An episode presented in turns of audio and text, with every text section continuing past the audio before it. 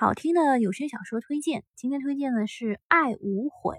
它特别在哪里呢？它有两个男主，只有一个女主啊，没有男二这个说法。两个男主呢，分别叫天池和林毅，女主叫做青池。那天池和青池是青梅竹马的，林毅呢是之后横插一脚的。但是女主喜欢谁呢？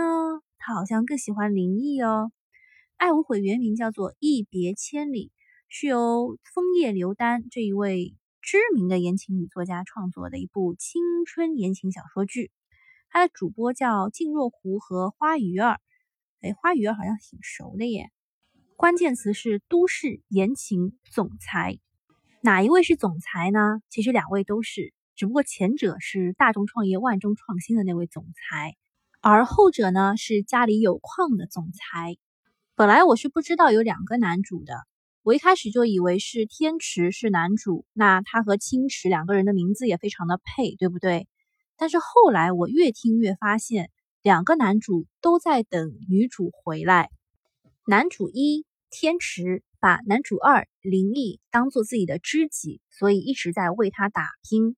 那男主二林毅想要得知女主的第一手消息，所以一直把男主一天池留在身边。啊，别听我这样介绍的非常的郁闷，但是整部小说的前半段是非常搞笑的。它还有我非常喜欢的一个元素，就是女主在工作一年之后报考了某知名大学的考古系。其实我也非常喜欢考古系，但是在高考的时候说我这个身体素质不合格啊，说这个地质方面我不太适合，说我的小身板呢不适合去山沟沟里面挖坟。整部有声小说是四十二集，前五集是免费的。前五集其实也能够听出整个故事的大概了。最后我告诉你，剧透一下，女主没有回来。那这是一个悬局，就是两位男主一直在等待女主的回归。在最后一集，主创就是金若湖和花鱼儿还请了作者枫叶刘丹出面啊，枫叶刘丹的声音很嗲耶。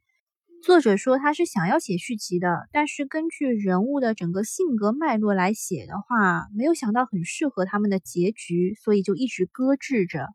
那大家就再等等吧。今天的介绍就到这里啦，拜拜。